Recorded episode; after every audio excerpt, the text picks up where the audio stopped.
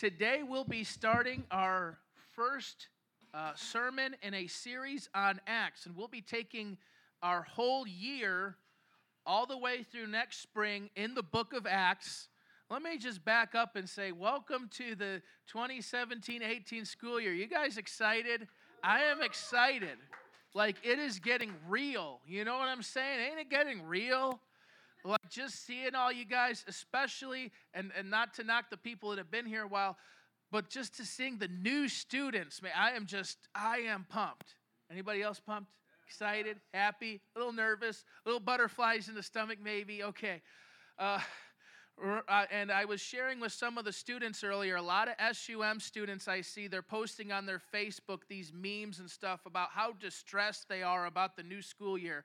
I don't want that to be your testimony, okay, guys? I don't want it to be your broke, bust, and disgusted, and you don't know what you're doing in the new school year. Especially those of you that are coming back, that is not your testimony. That is not the testimony of the Chicago cohort. Your testimony is that you are ready, you are on fire, you are doing all things in excellence, you have your life in order so that you can take on the new class load that you'll be doing. Amen? Amen. Amen. So, we're going to start. Pastor Joe, our visionary leader, will be up in just a second to do our first sermon in a series on Acts. Super excited about that. I myself will be paying keen attention, and I hope you all do as well. It's going to be awesome. Let's welcome our pastor. All right. Thank you, Pastor Jared. Let's give it up for Pastor Jared and all the hard work that he's done along with Lauren and the others. We're so thankful that you guys are here. Open up your Bibles with me to Acts chapter 1. By God's grace, we're going to go through all 28 chapters of the book of Acts this school year. So this is the first time that I have undertook such a large exegetical book. We have done books before in our chapels, but this is a big one. This is 28 chapters. Now, I don't want you guys to feel any burden to try to have to keep up with the reading, but in your devotional time, if the Lord does lead you, start reading along with us. So we'll do a chapter a week. So this is going to be a lot different than what we're doing for Sunday, where we're doing basically a word or a verse, a service. And we'll be in Ephesians probably for 10 years. But this is going to move a bit quicker because I do want to get it down and done this school year. And so I figure you guys have close to about 36 weeks, 3 12-week trimesters, but some of these weeks you guys have breaks, so forth and so on. So it's 28 chapters, 28 weeks. Let's get into it. Are you ready? Wonderful. So let's look at and I always have my notes online. You guys know that as well for the sermons, and this will also be true for chapel. Now, when we look at the book of Acts, I want you to have some of the basic knowledge down, okay? The book of Acts is a book written by Luke. Luke also wrote the Gospel of Luke. He was a doctor by career, and we don't know much about his testimony or how he came to know the Lord, but he was a disciple. He was a companion with Paul. He kind of will let you know in the book of Acts when he starts traveling with them. So the information he has up until that point is from what he's gathered from the other disciples. As well as the book of Luke, he's not one of the original disciples, so he got the information from the other disciples. Now, when you look at historical works of antiquity, they say that Luke is one of the best. So he's right up there with the historians of Rome. He's right up there with the best of them. So he was a historian of the first order. He is one of the best for anyone wanting to know about the people of that time. Not only the Christian beliefs, but how culture was at this time, the different cities, the different activities going on in the region. So he's a great historian. He's a doctor by trade. It comes out in his detailed historical analysis. Basically, the theme of the book of Acts is the triumphant spread of the gospel through the power of the Holy Spirit. And so the name Acts is given by church tradition. He didn't call it that. We've called it that. And it's just short for Acts of the Apostles. And it talks about Jesus leaving, and that's what we're going to see today in chapter 1, and giving the Holy Spirit in chapter 2 to the church and what the church did from that point forward. The date of the writing is 63 A.D., so as you can see, it's about 30 years after Jesus has already ascended to heaven. Hence the reason when Luke asks actually joins with them in real time in the book of Acts, you will see him start to say I and we because he's present there with them. But as he starts Acts chapter 1, he might not even have been a disciple at that point. We don't know. But those are the recollections he's getting from the other disciples. And we know that the main character of the book of Acts starting around Acts 9 is going to be the Apostle Paul for the rest of the 20 chapters.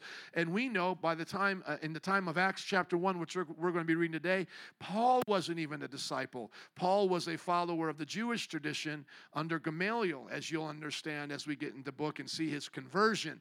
So the book of Acts is going to teach us about that. Now this comes, all this information from the Fire Study Bible. So as you do research, you just got to know where to get the information from. So I still do that. It's a good way to save time and really bring the information to a summary. So I'm just taking the background from them. We can look through this together. I'm going to read through it quickly. And then from this point on, this is not going to be very in-depth into the historical analysis of the book of Acts or the historicity of it. You can do that with commentaries. And as you begin to learn in your Bible classes, commentaries are what scholars make to help us understand the historicity, the culture of the Bible. They go in depth sometime into the language and the different things that are happening. I just want to do this for the first chapter, set the stage, and very similar as we've been in our Ephesians series, start to get to where it applies to your life. Can I get an amen? So it's not going to have the feel of a class is what I'm saying, but this part may just for a little bit. So just follow along as I do some reading here. The book of Acts is a sequel or continuation of the Gospel of Luke. It's addressed to the same man named Theophilus, and we'll hear that in just a moment. And that really just means loved of God. Theo and Philosis, Theophilus. Thank you. Thank you. That means loved. So Theo means God, and Philus means loved, and so loved by God. So I got to slow down when I learn to speak these words, Theophilus.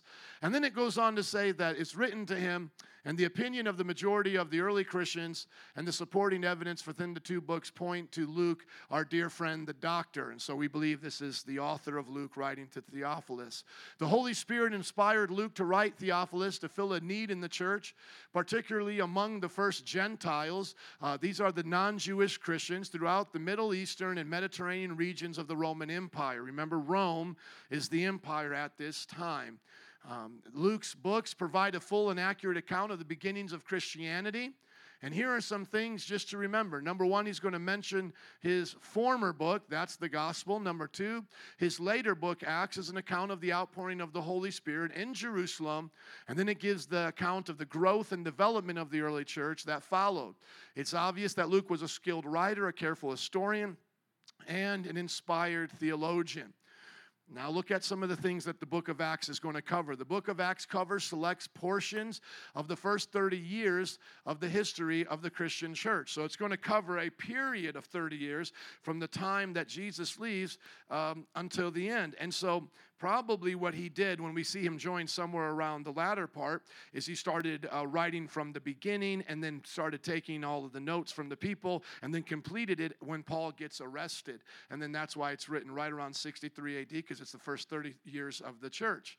And the primary mission is the spreading of Jesus' gospel worldwide. As a historian, Luke traces the spread of the message of Christ from Jerusalem to Rome. That's where Paul's going to end up, our main character, pretty much for the last 20 chapters of the book of Acts. In the process, he mentions 32 countries, 54 cities, 9 Mediterranean islands, and 95 different persons by name and a variety of governmental officials by their specific titles.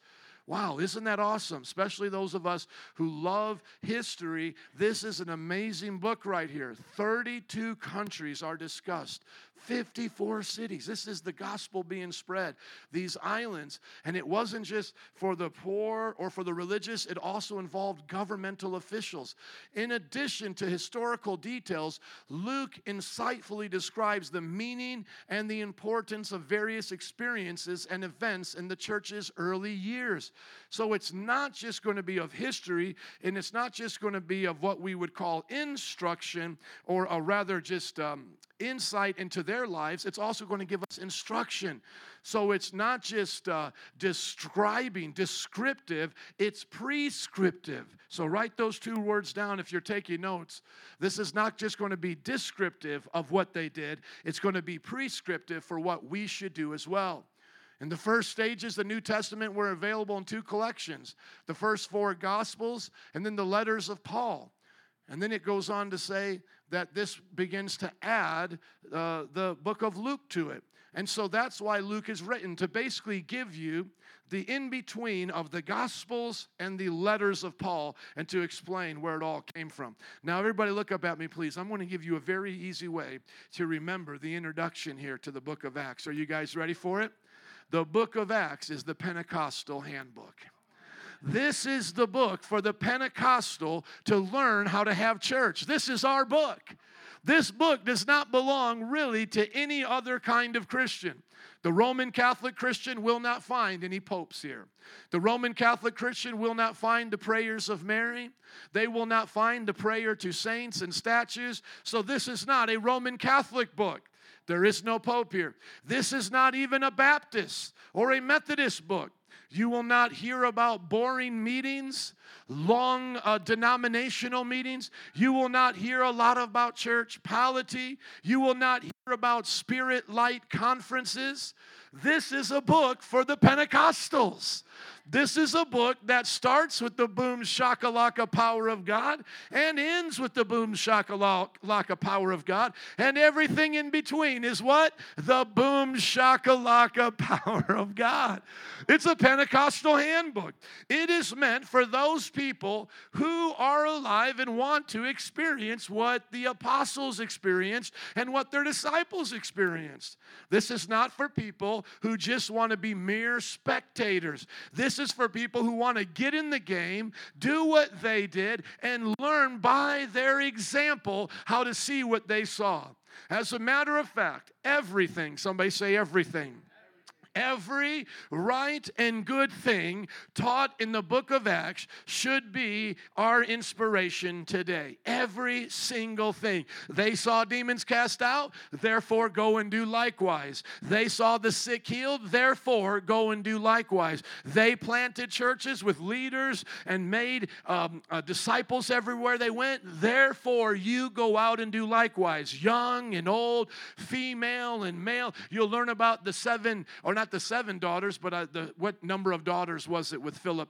That 4 daughters, thank you, of Philip who prophesied. You'll learn about the married couple, Priscilla and Aquila, who had church in their house. You'll learn about the apologetic force of Apollo and his confrontation, as well as Stephen with false beliefs in the Jewish faith. You will see the rich give to the church, selling their own homes so that they can give to the church. People who had millions of dollars in today's money. You'll see the poor get healed and become great church planners and great missionaries and set free and do the things of the gospel. So this is the Pentecostal handbook. This is your playbook right here. This is it.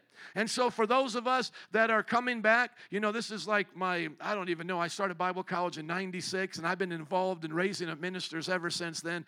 So probably like my 20th year, 21st year, preaching and being around Bible college students and those who are called to the ministry. I don't care if it's your 21st time or if it's your first time here in the book of Acts. This is your time to get it on in Jesus' name. The Bible said to Queen Esther, for such a time as this she was appointed, to do the things of God in the kingdom that she was in, to bring the kingdom of God to the world she was in. And for such a time as this, you are here and you are here. Each one of you are here to do the things of God.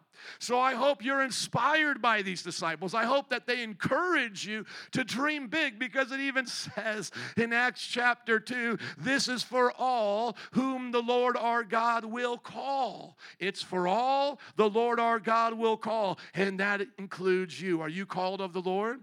Amen. Then you're supposed to receive the power of the Holy Spirit. And it says you will see dreams and visions, and you will see the power of God come to your generation. This is your time. It's your time to shine. Look at your neighbor and say, let's get it on. This is your time. Now let's go into this wonderful book. It is my objective to read it every single week from start to finish in the chapter. So every chapter I want to read from start to finish and then talk about some certain points along the way. Acts chapter 1, verse 1.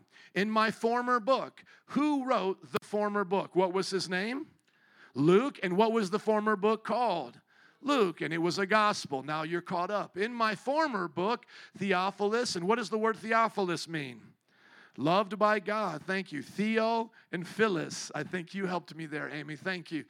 In my former book, Theophilus, I wrote about all that Jesus began to do and teach until the day he was taken up to heaven, after giving instructions through the Holy Spirit to the apostles he had chosen. After his suffering, he presented himself to them and gave them many convincing proofs that he was alive.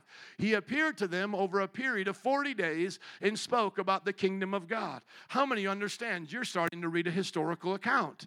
This is not myth. Sometimes people want to say Jesus is myth. That is not true. Jesus is no more myth than Caesar was myth or Alexander was myth. And they didn't attribute myths to Jesus either like they did world leaders. These things were attested by the people at that time, and the life testimony of Jesus still remains today by lives being changed, miracles happening in his name.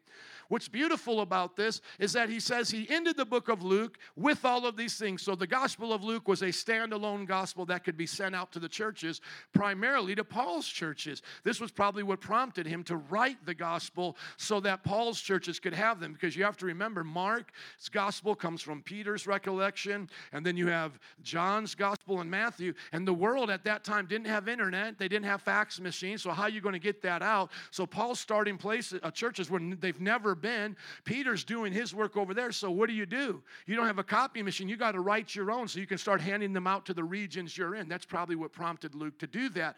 So it's a standalone gospel, but what he'll do for us in the book of Acts is he'll give us just a little bit of the summary of what Jesus did right before he ascended to heaven. And that's what the chapter 1 today is going to be about. The last few moments that Jesus was with the disciples, the things that he said, and then what the disciples did in preparation for Pentecost. And so what we see here is that he tells us that the disciples, first of all, still needed more proof. Can you believe that? After all that Jesus had already said and done, he still had to give them more convincing proof. I wonder how many times they had to touch him to believe. I wonder how many more times he had to continue to expound on the scriptures to them.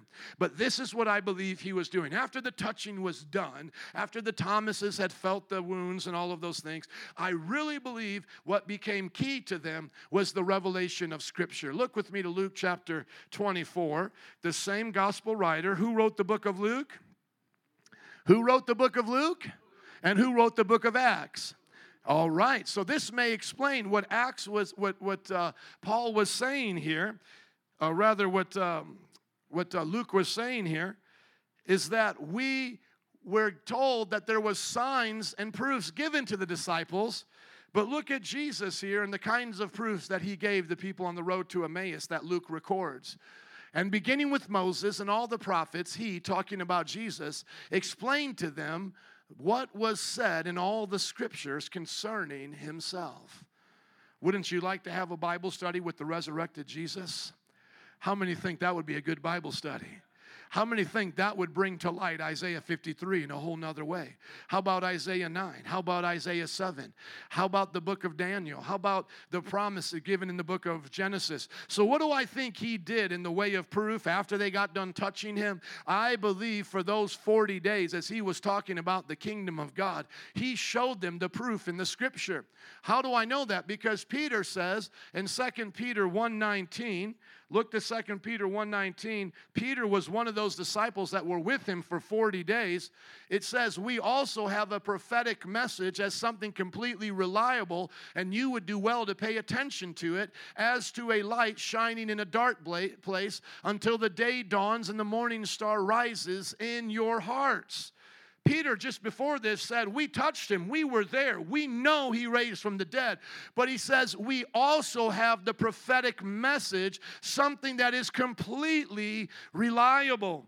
So even Peter along with the other disciples, we're not just wanting to see the proof with their eyes. They wanted to understand it as it pertained to the Scriptures.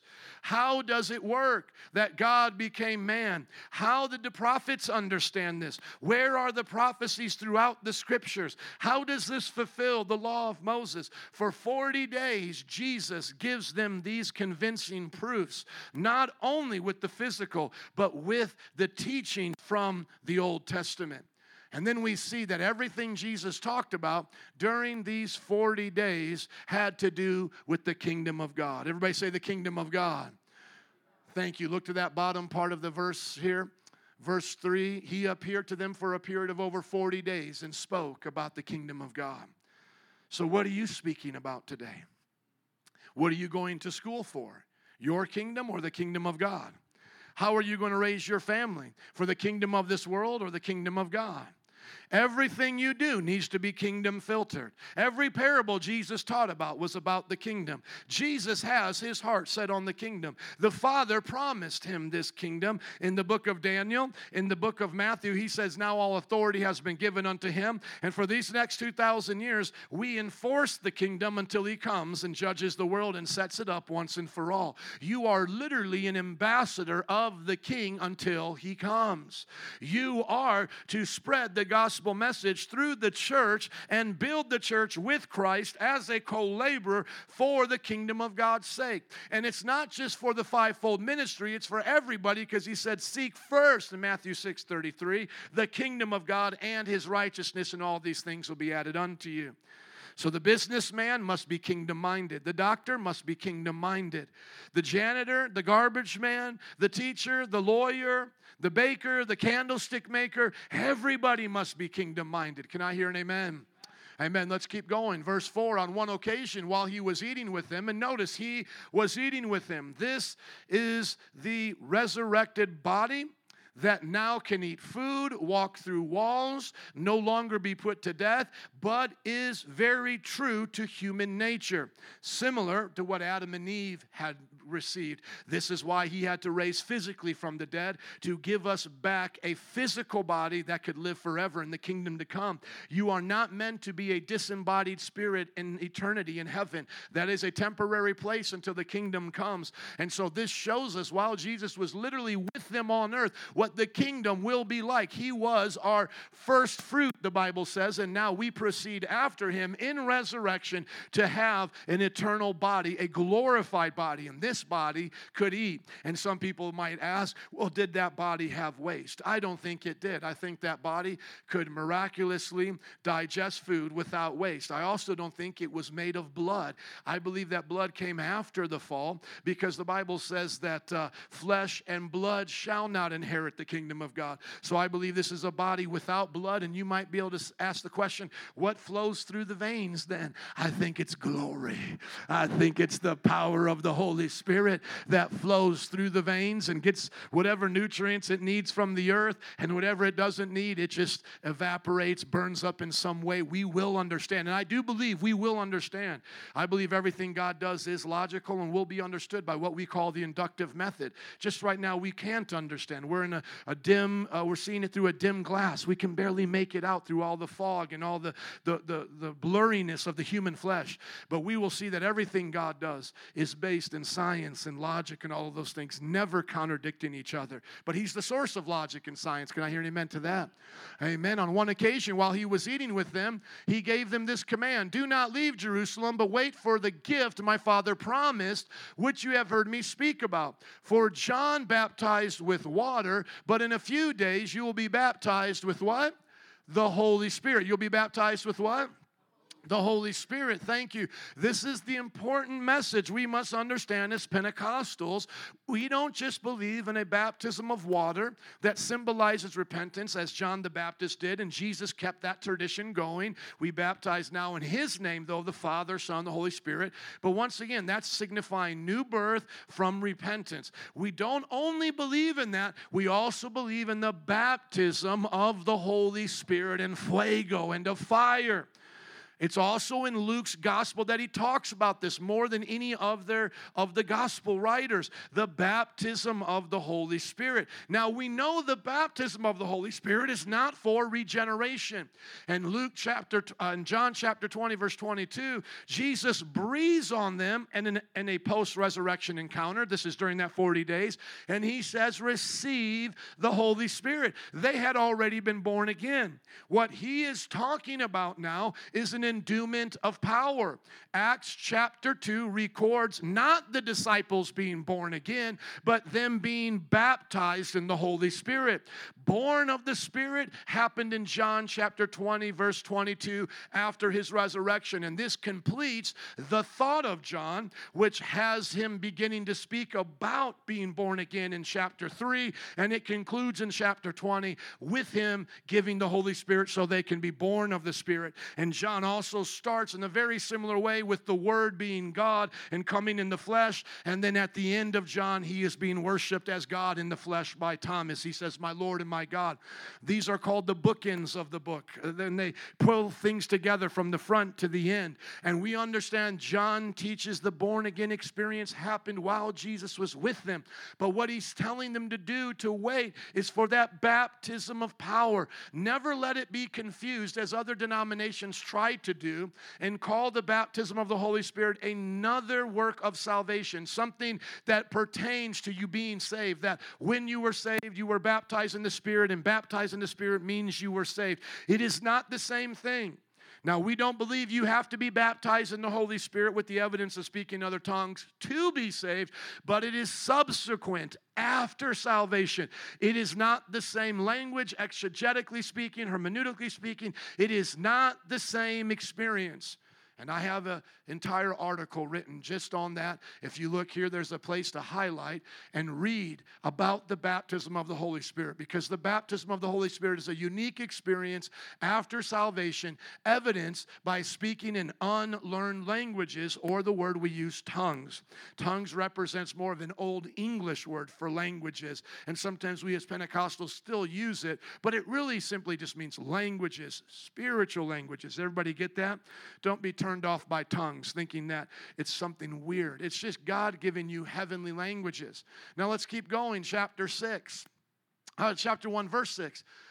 They then gathered around him and asked him, Lord, are you at this time going to restore the kingdom to Israel? Now notice, Jesus talked to them about the kingdom of God for 40 days, and they still did not understand the purpose of the church bringing forth the kingdom before judgment came and made Jerusalem, Armageddon, the battle of Armageddon, and then making Jerusalem the center of the world and him reigning on a throne as the Davidic king. They still didn't get it. I was talking to a Muslim, and he said after they have these revelations of him being Jesus, him being God throughout the New Testament, why don't they just start worshiping him as God from that point on, singing hymns to him and writing stuff? I'm like, because they didn't believe it.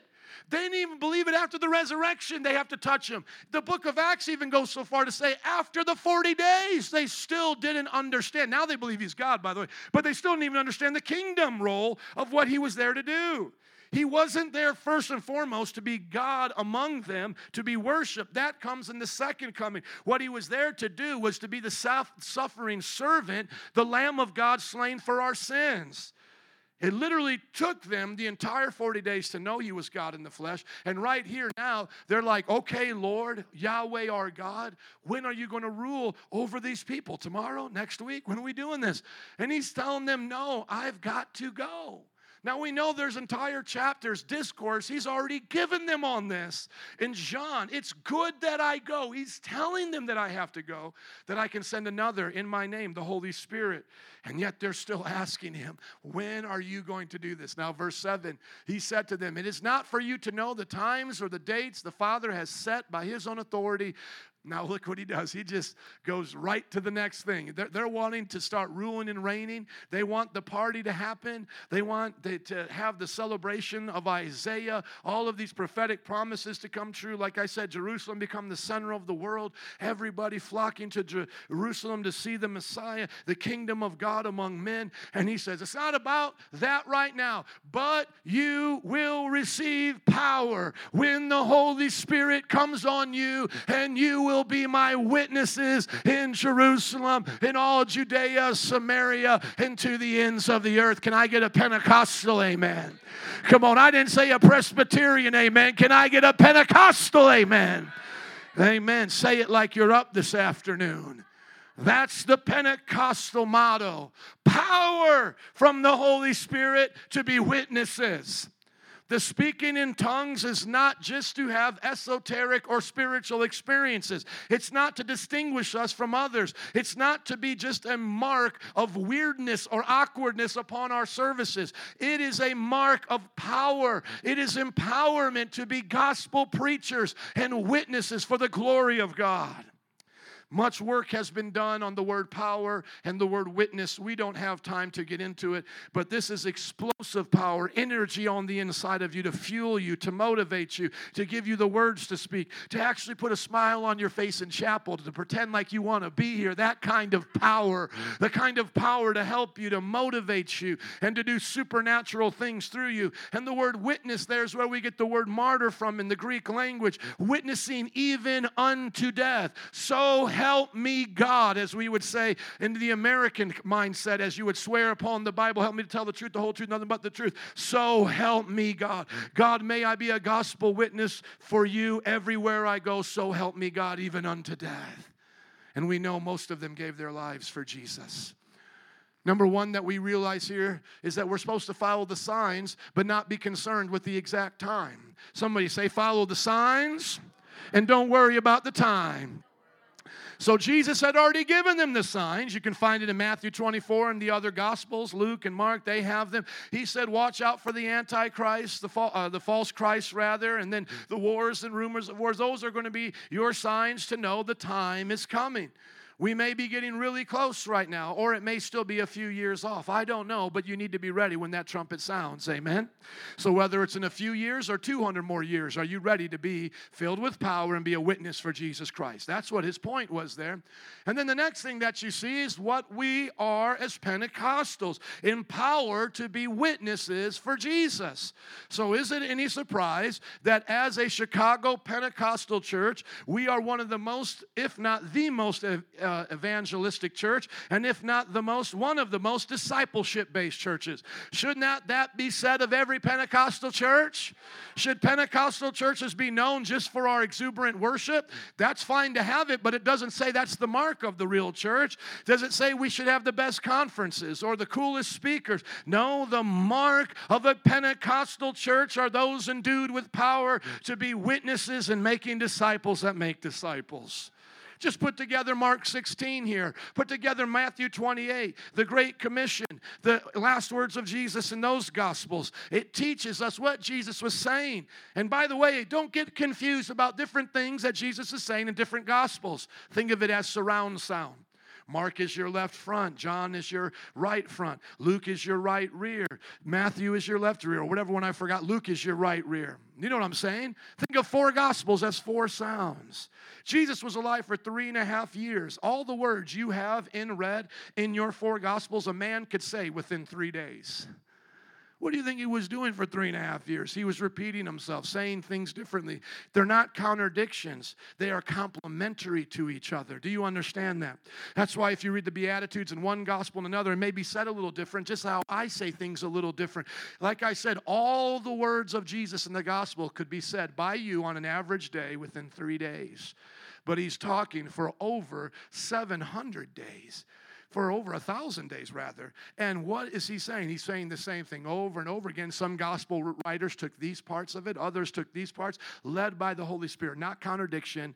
They are in complementary nature, like surround sound. Amen?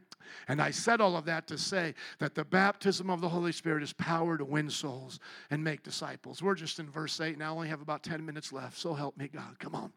Help me right now, Jesus.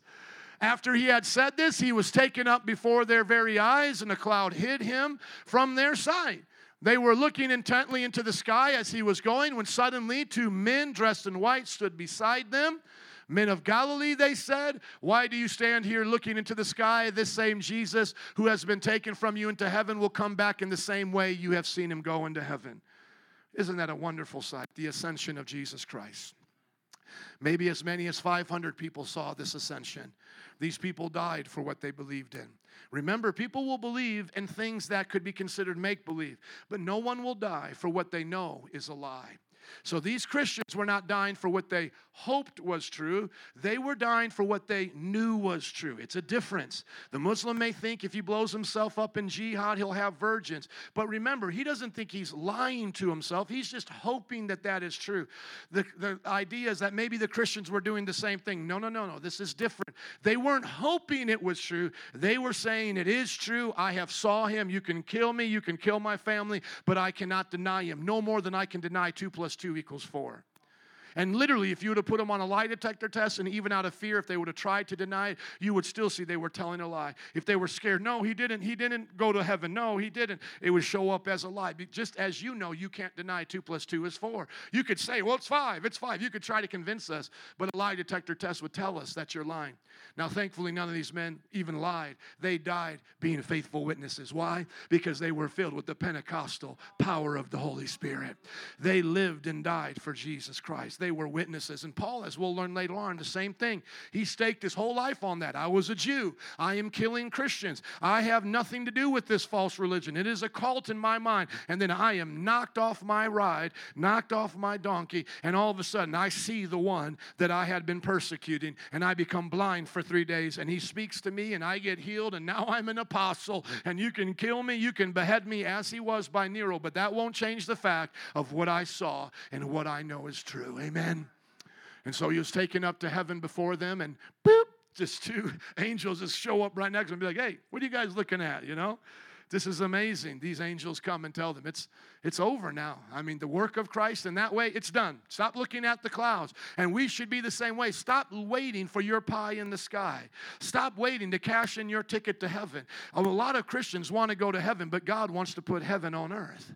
You understand, a lot of people on earth want to go to heaven, but God wants to put heaven on earth. Isn't that what he taught us to pray? Our Father, which art in heaven, hallowed be thy name. Thy kingdom come. Not take me up, beam me up, Jesus. No, thy kingdom come, thy will be done on earth as it is in heaven. Do I believe that we'll be in heaven? Yes. Do I believe in the rapture? Yes, that God will take us away before the 7 years of tribulation and judgment and all of that. But right now, it's not about that. He said, focus on the harvest field, for the harvest is great. The laborers are few. Get filled with the Holy Spirit. Get the power. Start being a witness here and go out and change the world.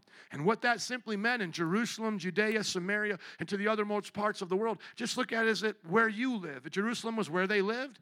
Judea was their suburbs. Samaria was the surrounding cities, the surrounding city with a little bit different of a culture, and then the othermost parts of the world. So God wants you to reach Chicago, the suburbs, the surrounding cities in the Midwest, and the world. Can I hear an amen? And so what we see is that the ascension is the last proof of Jesus' role as the God-man. You could not hold him down. In other words, you couldn't hold him down. He wasn't just a good man. He was the what kind of man? The God-man. And you can't hold the God-man down. Now, some of you are not old enough to remember you can't hold a good man down, but I think some of the other ones might remember those sayings. But here you can't hold the God-man down. He's meant for glory. He's going to go back to glory. They got a little peeky-boo of that on the mountain of transfiguration, but he had to go back. And the Bible says it was good that he went so that the Holy Spirit could come and empower all of us. So it's a sign, and it was the last of his work. So if you ever want to tell the full story of Jesus in a summary form, you can say it's his virgin birth, his sinless life, his substitutionary death on the cross, his burial and work in the grave in Hades, his resurrection on the third day, his 40 days of instruction to the church, and his ascension to heaven.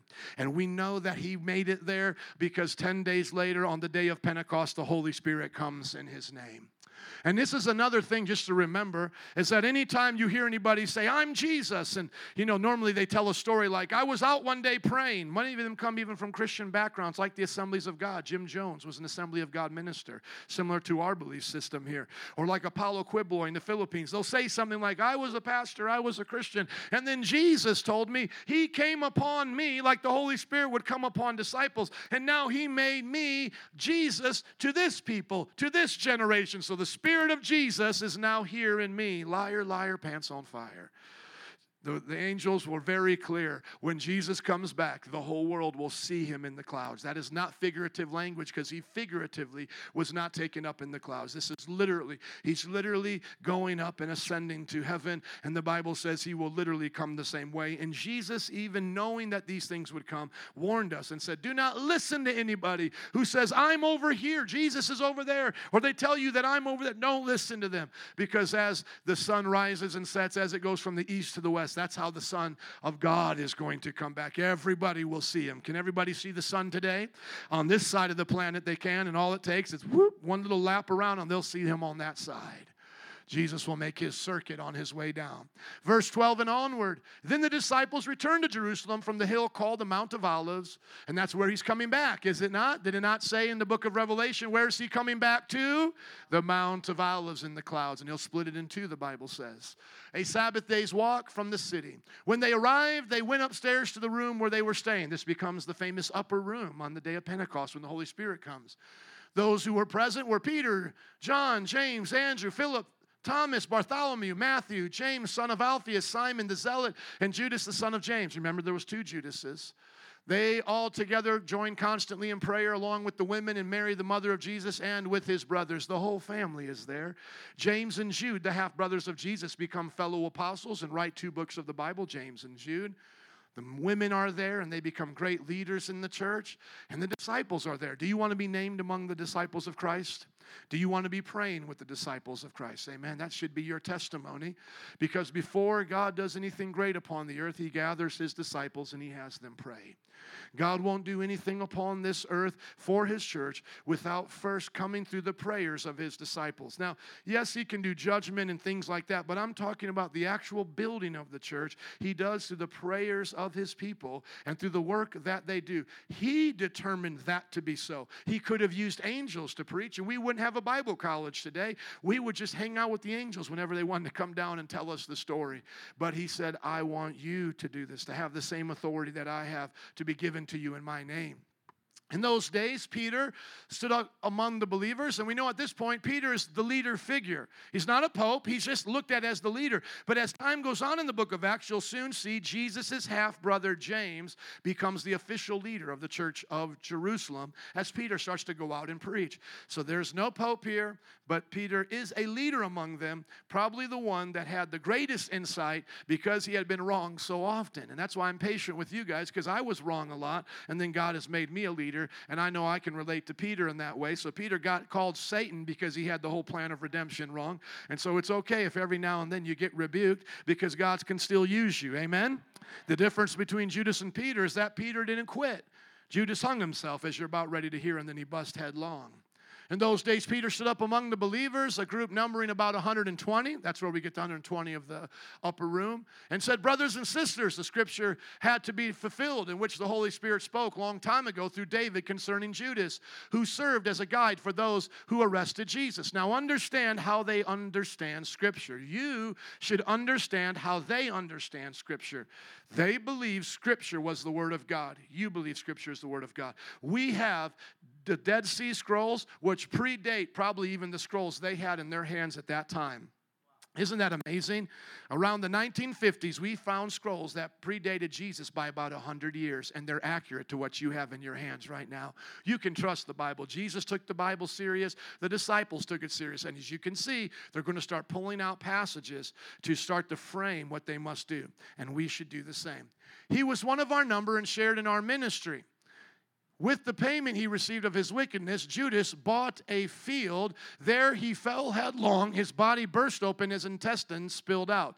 Some people see this as a contradiction because the Gospels say he hung himself, but here he falls headlong and his body burst open and his intestines spilled out. Well, this is very simple. If a man hangs himself in a field and no one's there to cut him down, what's eventually going to happen to the branch he's on?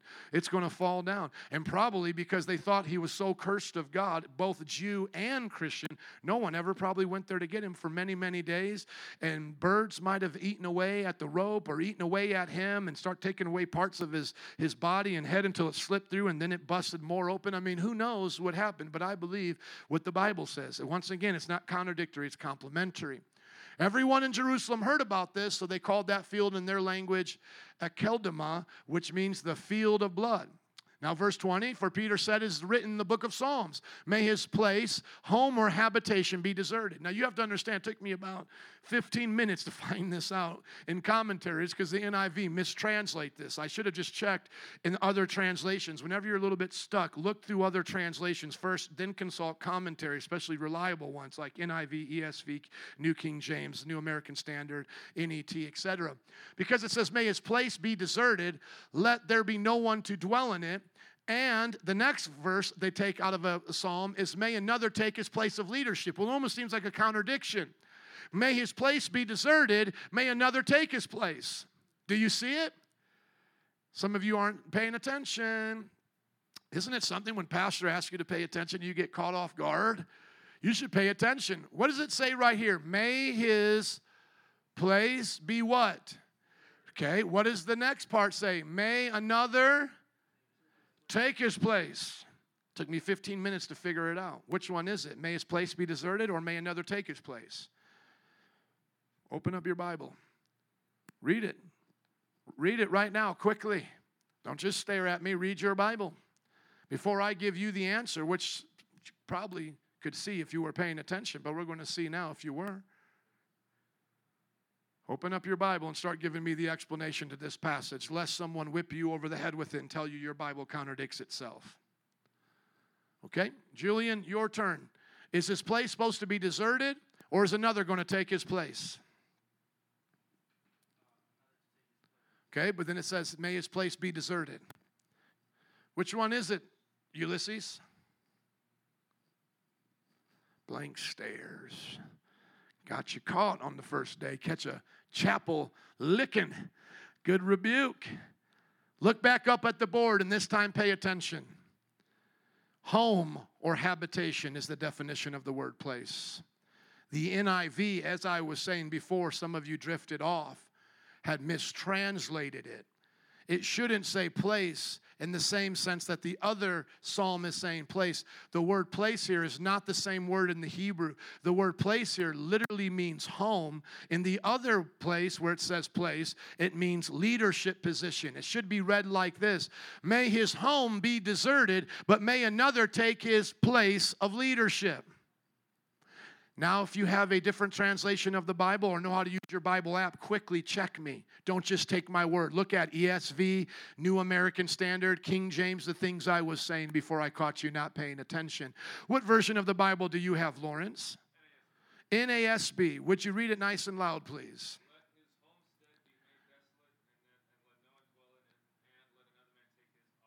Wonderful. Isn't that something? Let his homestead be deserted. Let no one live in it or dwell in it. And may another one take his office. So because the NIV was lazy here and didn't do its job using the word place two different times, it actually caused a contradiction that does not exist in the Bible itself, the original Hebrew. In the original Hebrew, the word for place in the first part literally means home. Should have been translated that way. And the word for place in the second part literally means office or place of leadership. Now, do you understand? Isn't it good to pay attention to your pastor when he reads the Bible? So now they have a problem. Judas has killed himself. He's busted headlong. He looks like the walking dead somewhere out there in a field. Peter says, the Bible says, his home's going to be empty. This field is cursed in one sense and that way. But we need to fill his office. Therefore, it's necessary to choose one of the men who have been with us the whole time the Lord was living among us, beginning from the time of John's baptism when Jesus was taken up, and then from when Jesus was taken up from us. Excuse me, let me read this better. Beginning from John's baptism to the time when Jesus was taken up from us, for one of these must be a witness with us of his resurrection. So they nominated two men, Joseph, called Barsabbas, which means son of justice, or it means justice, but it means son. Bar there means son. Sabbas means the guy's name. He's the son of Sabbas. And by the way, they still name people like this in Iceland. I was watching the CrossFit games, and her name was literally Bethany son of Mike. And her last name was son of Mike. That's how they Mike's son. That's how they named Mike's son. And there was another one there, and her name was like Michelle, Bob's son. And I looked it up, and that's how they give last names, is you take the first name of your father and then put son or daughter. Sorry, it was Bob's daughter, Bob's daughter. You can look that up, not now, but look it up. And that's how they named people back then. So it was son Bar-Sabbas, son of Sabbas, also known as Justus, so he must have had a nickname. And then Matthias. Then they prayed, Lord, you know everyone's hearts. Show us which one of the two you have chosen. Take over his apostolic ministry, which Jude, let him take over this apostolic ministry, which Judas left to go where he belongs. Then he cast the lots, and the lot fell to Matthias, so he was added to the 11 disciples. Here's the one time that I believe the disciples were wrong in doing something in the church. So remember, I said at the very beginning, everything they did right, we should do right. As you go through the book of Acts, you'll see sometimes where they do something wrong. Just like David had an affair and it was wrong. Just like Saul went to the witch of Endor to meet with Samuel. Wrong. You're not supposed to do that. Now, my opinion is not necessarily the majority opinion. Some of the scholars think that this was right. Others in the minority position are like me. It's not an issue of salvation. You can form your own opinion, and be prepared to do that in Bible college. Form your own opinion about these kind of issues. Why do I think it wasn't Matthias? Well, first of all, I don't believe God wanted them to draw straws. That was a tradition of the Old Testament saints because they weren't indwelt with the Holy Spirit in the same way. And they were supposed to do this when someone like Moses wasn't able to make the decision for them. This is what the priests were supposed to do with the Urim and Thummim and the different things that they had. It may look a little bit like sorcery, but it was just God's way of letting them use cultural things to make decisions. And they were never supposed to be decisions just far out in the open. It was really when there was a tie of a decision. So it's not like, do we worship God or we worship Baal? Let's roll the dice. It was literally like this. We have two men that meet all of these qualifications, and we just can't decide between two good things, in other words. But I don't believe Jesus wanted them to do that. So I don't think the qualifications were even necessary. And why do I believe that? Because I believe Jesus chose Paul. Jesus personally chooses Paul. When we look at Acts 9:15, look at the same words there. We see the word chosen. Acts 9:15, when Paul met Jesus and was blinded, God sent Ananias to go help him. And he said to Ananias, go, this man is my what? Chosen instrument to proclaim my name to the Gentiles and their kings and to the people of Israel. I will show him how much he must suffer for my name. So yes, there's a little bit of controversy here. You can talk about it now at lunch with your friends. What do you think? Is it Matthias or is it Paul? When it comes to the 12 thrones that the disciples will sit on and rule Israel, from Israel, rule the world, will it be Paul or will it be Matthias? The names written on the foundational stones of New Jerusalem, will it be Matthias or will it be Paul? My guess is that it's going to be Paul. It doesn't matter for the big picture, but it's just good to know. Now, put it all together and all the things that we learned today. We've learned that the most important thing Jesus wanted us to focus on was the power of the Holy Spirit. And so just right where you're at, we don't have to make this a long time of prayer because I know we have to respect the classroom. Let us just open our heart to Jesus. I know most of you, if not all, are already baptized with the Holy Spirit, speaking in tongues. If you're not, today's your day, but I believe all of you are, if not just maybe for a few. But right now, just ask the Lord to fill you with his power to be a witness. We don't have to be loud. We can do that later. But right now, just in your heart, capture the heart of God for Acts chapter 1. What were we supposed to get from that today? We're supposed to get that Jesus wants us to be filled and baptized with the Holy Spirit to be his witness. Right now, in the name of Jesus, if there's any of you that haven't been baptized in the Holy Spirit with speaking in other tongues, would you just raise your hand right now? All right, lay your hands upon this sister right here and just start to pray for her. Let's get one of our other sisters to join her. Jackie, you're filled with the Holy Spirit, right?